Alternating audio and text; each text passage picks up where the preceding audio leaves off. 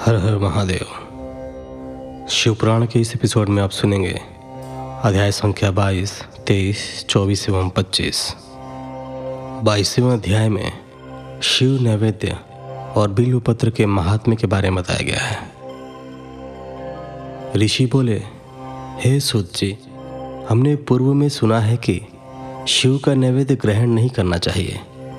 इस संबंध में शास्त्र क्या कहते हैं इसके बारे में बताइए। तथा बिल्व के महात्म्य को भी स्पष्ट कीजिए। सूत जी ने कहा, हे मुनियो, आप सभी शिव व्रत का पालन करने वाले हैं। इसलिए मैं आपको प्रसन्नतापूर्वक सारी बातें बता रहा हूँ। आप ध्यानपूर्वक सुने। भगवान शिव के भक्त को जो उत्तम व्रत का पालन करता है तथा बाहर भीतर से पवित्र व शुद्ध है अर्थात निष्काम भावना से भगवान शंकर की पूजा अर्चना करता है। शिव नैवेद्य का अवश्य भक्षण करना चाहिए, क्योंकि नैवेद्य को देख लेने से ही सारे पाप दूर हो जाते हैं। उसको ग्रहण करने से बहुत से पुण्यों का फल मिलता है। नैवेद्य को खाने से हज़ारों और अरबों यज्ञों का पुण्य अंदर आ जाता है, जिसके घर में शिव जी के नैवेद्य का प्रचार होता है। उसका घर तो पवित्र है ही बल्कि वह साथ के अन्य घरों को भी पवित्र कर देता है। इसलिए सिर झुकाकर प्रसन्नतापूर्वक एवं भक्ति भावना से इसे ग्रहण करें और इसे खा लें। जो मनुष्य इसे ग्रहण करने या लेने में विलंब करता है, वह पाप का भागी होता है। शिव की दीक्षा से युक्त शिव भक्त के लिए नैवेद्य महाप्रसाद है। जो मनुष्य भगवान शिव के अलावा अन्य देवताओं की दीक्षा भी धारण किए हैं। उनके संबंध में ध्यानपूर्वक सुनिए। ब्राह्मणों, जहाँ से शालग्राम शिला की उत्पत्ति होती है, वहाँ उत्पन्न लिंग में, रस लिंग में, पाषाण, रजत तथा सुवर्ण से निर्मित लिंग में, देवताओं तथा सिद्धों द्वारा प्रतिष्ठित लिंग में, केसर लिंग, स्फटिक लिंग, रत्न निर्मित लिंग तथा समस्त ज्योतिर्लिंगों में विराजमान भगवान शिव के नैवेद्य को ग्रहण करना चंद्रायण व्रत के समान पुण्यदायक है। शिव नैवेद्य भक्षण करने एवं उसे सिर पर धारण करने से ब्रह्म हत्या के पाप से भी छुटकारा मिल जाता है और मनुष्य पवित्र हो जाता है। परंतु जहाँ चंडालों का अधिकार हो, वहाँ का महाप्रसाद भक्तिपूर्वक भक्षण नहीं करना चाहिए। बाणलिंग, लौह निर्मित लिंग सिद्धलिंग उपासना से प्राप्त अर्थात सिद्धों द्वारा स्थापित लिंग, स्वयंभू लिंग एवं मूर्तियों का जहाँ पर चंड का अधिकार नहीं है, जो मनुष्य भक्तिपूर्वक स्नान कराकर उस जल का तीन बार आचमन करता है, उसके सभी कायिक, वाचिक और मानसिक पाप नष्ट हो जाते हैं। जो वस्तु भगवान शिव को अर्पित की जाती है, वह अत्यंत पवित्र मानी जाती है। हे ऋषियों, बिल्व अर्थात बेल का वृक्ष महादेव का रूप है। देवताओं द्वारा इसकी स्तुति की गई है। तीनों लोकों में स्थित सभी तीर्थ बिल्व में ही निवास करते हैं, क्योंकि इसकी जड़ में लिंग रूपी महादेव जी का वास होता है। जो इसकी पूजा करता है, वह निश्चय ही शिव पद प्राप्त करता है। जो मनुष्य बिल्व की जड़ के पास अपने मस्तक को जल से सींचता है, उसे संपूर्ण तीर्थ स्थलों पर स्नान का फल प्राप्त होता है। बिल्व की जड़ों को पूरा पानी से भरा देखकर भगवान शिव संतुष्ट एवं प्रसन्न होते हैं। जो मनुष्य बिल्व की जड़ों अर्थात मूल भाग का गंध, पुष्प इत्यादि से पूजन करता है, वह सीधा शिवलोक जाता है। उसे संतान और सुख की प्राप्ति होती है। भक्तिपूर्वक पवित्र मन से बिल्व की जड़ में दीपक जलाने वाला मनुष्य सब पापों से छूट जाता है। इस वृक्ष के नीचे जो मनुष्य एक शिवभक्त ब्राह्मण को भोजन कराता है, उसे एक करोड़ ब्राह्मणों को भोजन कराने का फल मिलता है। इस वृक्ष के नीचे दूध, घी में पके अन्न का दान देने से दरिद्रता दूर हो जाती है। हे ऋषियों, प्रवृत्ति और निवृत्ति के दो मार्ग हैं। प्रवृत्ति के मार्ग में पूजा पाठ करने से मनोरथ पूर्ण हो जाते हैं। यह संपूर्ण अभिष्ट फल प्रदान करता है। किसी सुपात्र गुरु द्वारा विधि विधान से पूजन कराएँ। अभिषेक के बाद अगहनी चावल से बना नैवेद्य अर्पण करें। पूजा के अंत में शिवलिंग को संपुट में विराजमान कर घर में शुद्ध स्थान पर रखते हैं। निवृत्ति मार्गी उपासकों को हाथ में ही पूजन करना चाहिए। भिक्षा में प्राप्त भोजन को ही नैवेद्य के रूप में अर्पित करें। निवृत्ति पुरुषों के लिए सूक्ष्म लिंग ही श्रेष्ठ है। विभूति से पूजन करें तथा विभूति को ही निवेदित करें। पूजा करने के उपरांत लिंग को मस्तक पर धारण करें। तेईसवां अध्याय, शिव नाम की महिमा। ऋषि बोले, हे व्यास शिष्य सूत जी, आपको नमस्कार है। हम पर कृपा कर हमें परम उत्तम रुद्राक्ष तथा शिव नाम की महिमा का महात्म्य सुनाइए। सूत जी बोले, हे ऋषियों, आपने बहुत ही उत्तम तथा समस्त लोगों के हित की बात पूछी है। भगवान शिव की उपासना करने वाले मनुष्य धन्य हैं। उनका मनुष्य होना सफल हो गया। साथ ही शिव भक्ति से उनके कुल का उद्धार हो गया है। जो मनुष्य अपने मुख से सदा शिव और शिव नामों का उच्चारण करते हैं, पाप उनका स्पर्श भी नहीं कर पाता है। भस्म, रुद्राक्ष और शिव नाम त्रिवेणी के समान महापुण्यमय है। इन तीनों के निवास और दर्शन मात्र से ही त्रिवेणी के स्नान का फल प्राप्त हो जाता है। इनका निवास जिसके शरीर में होता है, उसके दर्शन से ही सभी पापों का विनाश हो जाता है। भगवान शिव का नाम गंगा है। विभूति, यानी कि भस्म, यमुना मानी गई है, तथा रुद्राक्ष को सरस्वती कहा गया है। इनकी संयुक्त त्रिवेणी समस्त पापों का नाश करने वाली है। हे श्रेष्ठ ब्राह्मणों, इनकी महिमा सिर्फ़ भगवान महेश्वर ही जानते हैं। यह शिव नाम का महात्म्य समस्त पापों को हर लेने वाला है। शिव नाम अग्नि है और महापाप पर्वत है। इस अग्नि से पाप रूपी पर्वत जल जाते हैं। शिव नाम को जपने मात्र से ही पाप मूल नष्ट हो जाते हैं। जो मनुष्य इस पृथ्वीलोक में भगवान शिव के जाप में लगा हुआ रहता है, वह विद्वान, पुण्यात्मा और वेदों का ज्ञाता है। उसके द्वारा किए गए धर्म कर्म फल देने वाले हैं। जो भी मनुष्य शिव नाम रूपी नौका पाकर भवसागर को तर जाते हैं, उनके भाव रूपी पाप निसंदेह ही नष्ट हो जाते हैं। जो पाप रूपी दावानल से पीड़ित हैं, उन्हें शिव नाम रूपी अमृत का पान करना चाहिए। हे मुनीश्वरों, जिसने अनेक जन्मों तक तपस्या की है, उसे ही पापों का नाश करने वाली शिव भक्ति प्राप्त होती है। जिस मनुष्य के मन में कभी न खंडित होने वाली शिव भक्ति प्रकट हुई है, उसे ही मोक्ष मिलता है। जो अनेक पाप करके भी भगवान शिव के नाम जप में आदरपूर्वक लग गया है, वह समस्त पापों से मुक्त हो जाता है। इसमें जरा भी संशय नहीं है। जिस प्रकार जंगल में दावानल से दग्ध हुए वृक्ष भस्म हो जाते हैं, उसी प्रकार शिव नाम रूपी दावानल से दग्ध होकर उसके सारे पाप भस्म हो जाते हैं। जिसके भस्म लगाने से अंग पवित्र हो गए हैं और जो आदर सहित शिव नाम जपता है, वह इस अथाह भव सागर से पार हो जाता है। संपूर्ण वेदों का अवलोकन करके महर्षियों ने शिव नाम को संसार सागर को पार करने का उपाय बताया है। भगवान शंकर के एक नाम में भी पाप को समाप्त करने की इतनी शक्ति है कि उतने पातक कभी कोई मनुष्य कर ही नहीं सकता। पूर्व काल में इंद्रद्युमन नाम का एक महापापी राजा हुआ था। और एक ब्राह्मण युवती जो बहुत पाप कर चुकी थी, शिव नाम के प्रभाव से दोनों उत्तम गति को प्राप्त हुए। हे द्विजों, इस प्रकार मैंने तुमसे शिव नाम की महिमा का वर्णन किया है। चौबीसवां अध्याय, भस्म धारण की महिमा। सूत जी ने कहा, हे ऋषियों, अब मैं तुम्हारे लिए समस्त वस्तुओं को पावन करने वाले भस्म का महात्म्य सुनाता हूँ। भस्म दो प्रकार की होती हैं। एक महाभस्म और दूसरी स्वल्प भस्म महाभस्म के भी अनेक भेद हैं। यह तीन प्रकार की होती है, श्रोता, स्मार्थ और लौकिक। श्रोता और स्मार्थ भस्म केवल ब्राह्मणों के ही उपयोग में आने योग्य हैं। लौकिक भस्म का उपयोग सभी मनुष्यजन कर सकते हैं। ब्राह्मणों को वैदिक मंत्रों का जाप करते हुए भस्म धारण करनी चाहिए तथा अन्य मनुष्य बिना मंत्रों के भस्म धारण कर सकते हैं। उपलों से सिद्ध की हुई भस्म आग्नेय भस्म कहलाती है। यह त्रिपुण का द्रव्य है। अन्य यज्ञ से प्रकट हुई भस्म भी त्रिपुण धारण के काम आती है। जबाली उपनिषद के अनुसार अग्नि इत्यादि मंत्र द्वारा सात बार जल में भिगोकर शरीर में भस्म लगाएँ। तीनों संध्याओं में जो शिव भस्म से त्रिपुण लगाता है वह सब पापों से मुक्त होकर शिव की कृपा से मोक्ष पाता है। त्रिपूर्ण और भस्म लगाकर विधि पूर्वक जाप करें।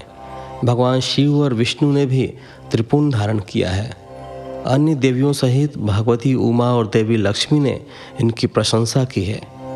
ब्राह्मणों, क्षत्रियों, वैश्यों, शूद्रों वर्ण संकरों तथा जाति भ्रष्ट पुरुषों ने भी उद्दुलन एवं त्रिपुण रूप में भस्म धारण की है।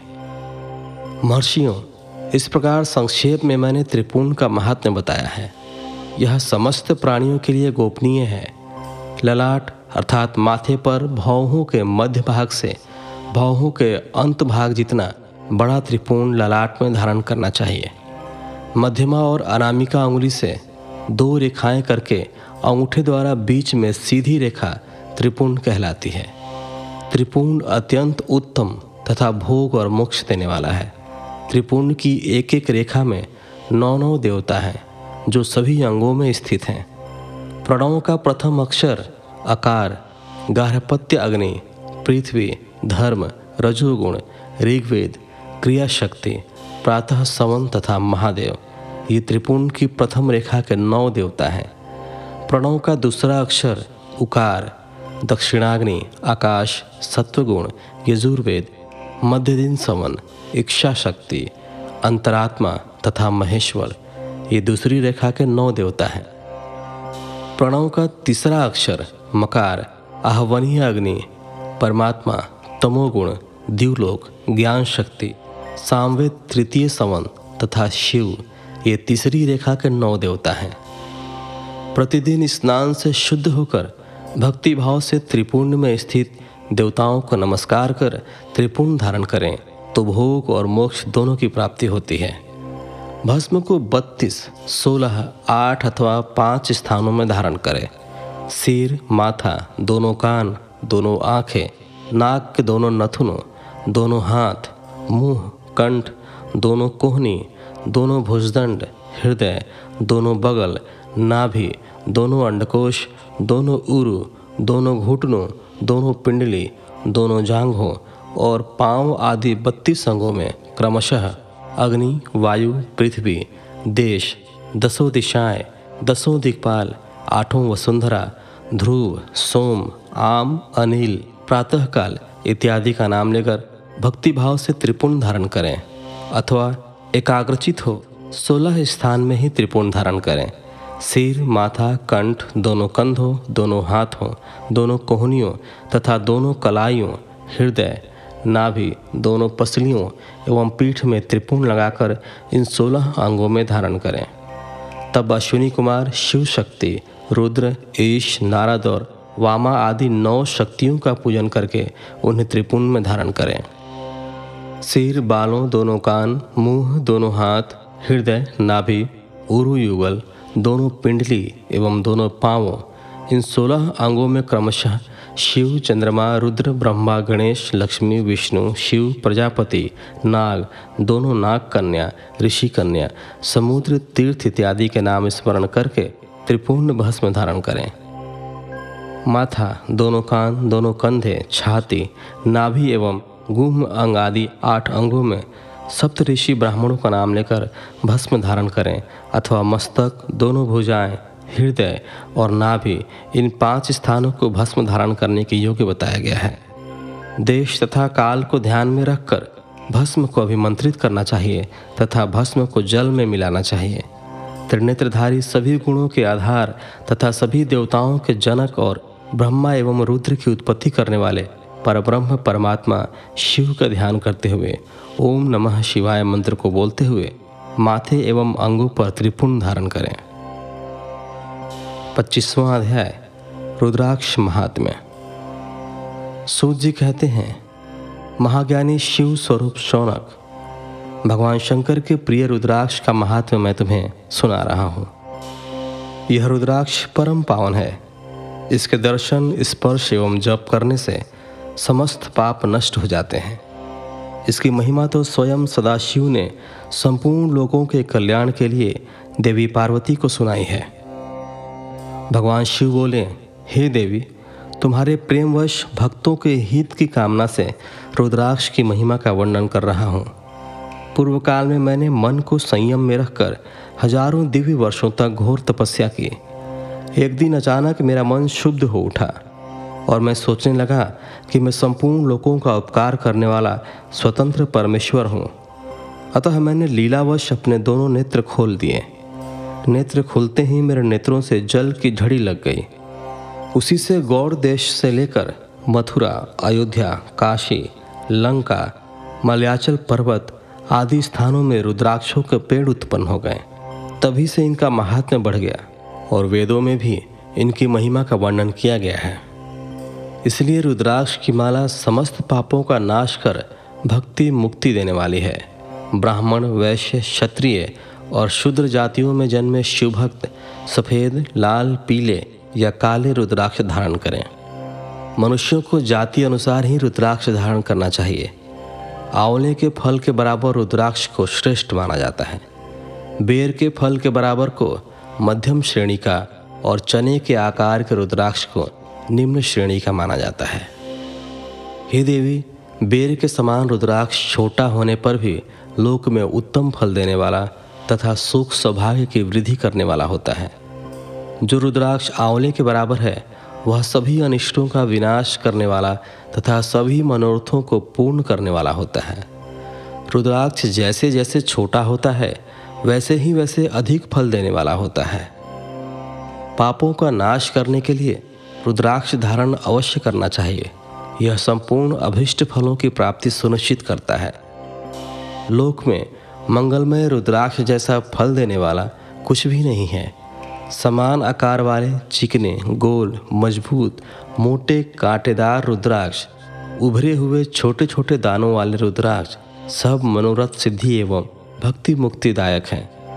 किंतु कीड़ों द्वारा खाए गए टूटे फूटे कांटों से युक्त तथा जो पूरा गोल न हो, इन पाँच प्रकार के रुद्राक्षों का त्याग करें। जिस रुद्राक्ष में अपने आप डोरा पिरोने के लिए छेद हो, वही उत्तम माना गया है। जिसमें मनुष्य द्वारा छेद किया गया हो, उससे मध्यम श्रेणी का माना जाता है। इस जगत में ग्यारह सौ रुद्राक्ष धारण करके मनुष्य जो फल पाता है, उसका वर्णन नहीं किया जा सकता। भक्तिमान पुरुष साढ़े पाँच सौ रुद्राक्ष के दानों का मुकुट बना ले और उसे सिर पर धारण करें। तीन सौ साठ दानों का हार बना लें, ऐसे तीन हार बनाकर उनका यज्ञोपवीत धारण करें। महर्षियों, सिर पर ईशान मंत्र से, कान में तत्पुरुष मंत्र से रुद्राक्ष धारण करना चाहिए। गले में रुद्राक्ष, मस्तक पर त्रिपुणधारी रुद्राक्ष पहने। ओम नमः शिवाय मंत्र का जाप करने वाला मनुष्य यमपुर को नहीं जाता। रुद्राक्ष माला पर मंत्र जपने का करोड़ गुना फल मिलता है। तीन मुख वाला रुद्राक्ष साधन सिद्ध करता है एवं विद्याओं में निपुण बनाता है। चार मुख वाला रुद्राक्ष ब्रह्म स्वरूप है। इसके दर्शन एवं पूजन से नर हत्या का पाप छूट जाता है। यह धर्म, अर्थ, काम, मोक्ष आदि चारों पुरुषार्थों का फल देता है। पाँच मुख वाले रुद्राक्ष को कालाग्नि अर्थात पंचमुखी कहा जाता है। यह सर्व कामनाएँ पूर्ण कर मोक्ष प्रदान करता है। अभोग्य स्त्रियों को भोगने के पाप तथा भक्षण के पापों से मुक्त हो जाता है। छह मुखी रुद्राक्ष कार्तिकेय का स्वरूप है। इसको सीधी बाह में पहनने से ब्रह्म हत्या के दोष से मुक्ति मिलती है।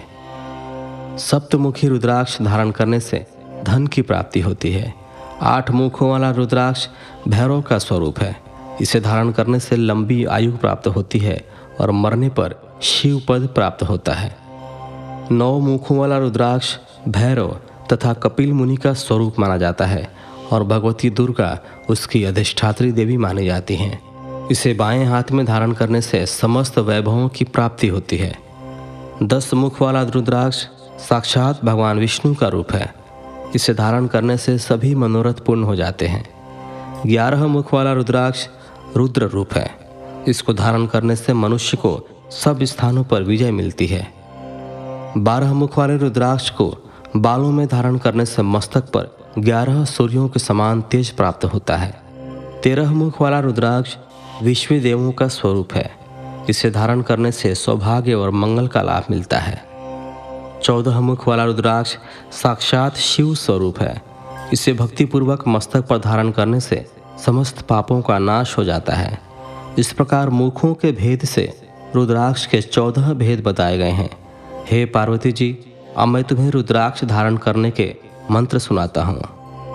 पहला मंत्र, ओम हीम नमः। दूसरा, ओम नमः। तीसरा क्लीम नमः। चौथा, ओम ह्रीम नमः। पांचवा, ओम ह्रीम नमः। छठा, ओम ह्रीम हूम नमः। सातवां, ओम हूम नमः। आठवां, ओम हूम नमः। नौवां, ओम हूम नमः। दसवां, ओम ह्रीम हूम नमः। ग्यारहवां, ओम ह्रीम हूम नमः। बारहवां, ओम हूम नमः। तेरहवां, ओम क्रोम शौरव नमः। तथा चौदहवां, ओम ह्रीम नमः। इन चौदह मंत्रों द्वारा क्रमशः एक से लेकर चौदह मुख वाले रुद्राक्ष को धारण करने का विधान है। साधक को नींद और आलस्य का त्याग कर श्रद्धा भक्ति से मंत्रों द्वारा रुद्राक्ष धारण करना चाहिए। रुद्राक्ष की माला धारण करने वाले मनुष्य को देखकर भूत, प्रेत, पिशाच, डाकिनी, शाकिनी दूर भाग जाते हैं। रुद्राक्षधारी पुरुष को देखकर स्वयं मैं, भगवान विष्णु, देवी दुर्गा, गणेश, सूर्य तथा अन्य देवता भी प्रसन्न हो जाते हैं। इसलिए धर्म की वृद्धि के लिए भक्तिपूर्वक मंत्रों द्वारा विधिवत रुद्राक्ष धारण करना चाहिए। मुनीश्वर भगवान शिव ने देवी पार्वती से जो कुछ कहा था, वह मैंने आपको कह सुनाया है। मैंने आपके समक्ष विदेश्वर संहिता का वर्णन किया है। यह संहिता संपूर्ण सिद्धियों को देने वाली तथा भगवान शिव की आज्ञा से मोक्ष प्रदान करने वाली है। जो मनुष्य इसे नित्य पढ़ते अथवा सुनते हैं, वे पुत्र पौत्र आदि के साथ सुख भोग कर सुखमय जीवन व्यतीत करके अंत में शिव रूप होकर मुक्त हो जाते हैं। इसी के साथ विद्येश्वर संहिता संपूर्ण हुआ। अगले एपिसोड में आप सुनेंगे श्री रुद्र संहिता का प्रथम खंड। तो फ़िलहाल के लिए मुझे आप आज्ञा दीजिए। मिलते हैं आपसे अगले एपिसोड में। तब तक के लिए धन्यवाद। हर हर महादेव।